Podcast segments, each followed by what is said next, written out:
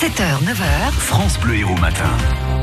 Stéphane Fouché, bonjour. Bonjour. Du musée de Lodève, on remonte le temps il y a 240 millions d'années pour euh, découvrir ce que nous y faisions. À cette époque-là, on était où, euh, Stéphane? Alors à cette époque, nous étions à la position qu'occupe aujourd'hui la République Centrafrique actuelle. D'accord. Alors? C'est-à-dire entre le tropique sud et l'équateur. D'accord. Le, le paysage ressemble à une montagne qui est en train de disparaître. Et de cette montagne va déferler au moment des périodes de- d'inondation des, des grandes crues qui vont venir déposer comme ça des espèces de torrents de boue.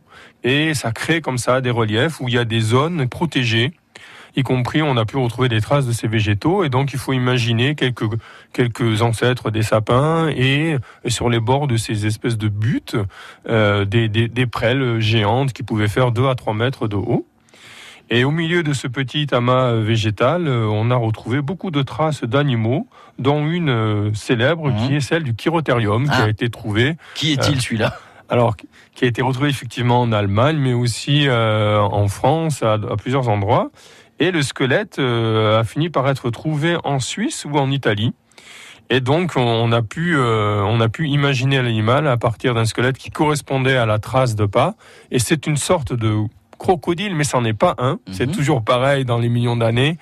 Euh, Oui. C'était un crocodile. Un qui- cousin, quoi. voilà, un, un cousin, mais pas son ancêtre, euh, Ouais. toujours, qui se tenait beaucoup plus haut et qui faisait 3 mètres de long et qui avait les pattes beaucoup plus redressées. Le ventre ne restait pas euh, posé au sol comme les crocodiles d'aujourd'hui. On a retrouvé à côté des lits des traces de, des futurs lézards, mais pas encore les lézards, c'est toujours pareil, et les traces de futurs dinosaures. Toutes ces traces ont été préservées, elles sont aujourd'hui retrouvées près de Fauzières et Ouais. les Salses. Donc toujours dans le lot des voies, bien sûr. Toujours Ouais. dans le lot des voies.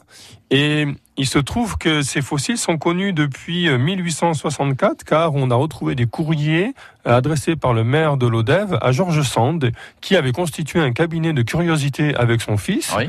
et euh, donc euh, collecté comme ça euh, toutes les curiosités de la nature, y compris les fossiles.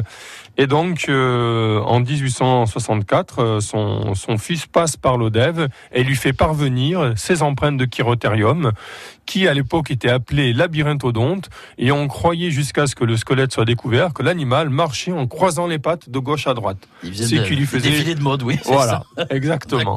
Grâce à vous, on en saura un peu plus sur le chirotherium à placer dans un Scrabble. Tiens, pourquoi pas. Stéphane Fouché du musée de Lodève, merci beaucoup. Au revoir. À la semaine prochaine. France Bleu Héros.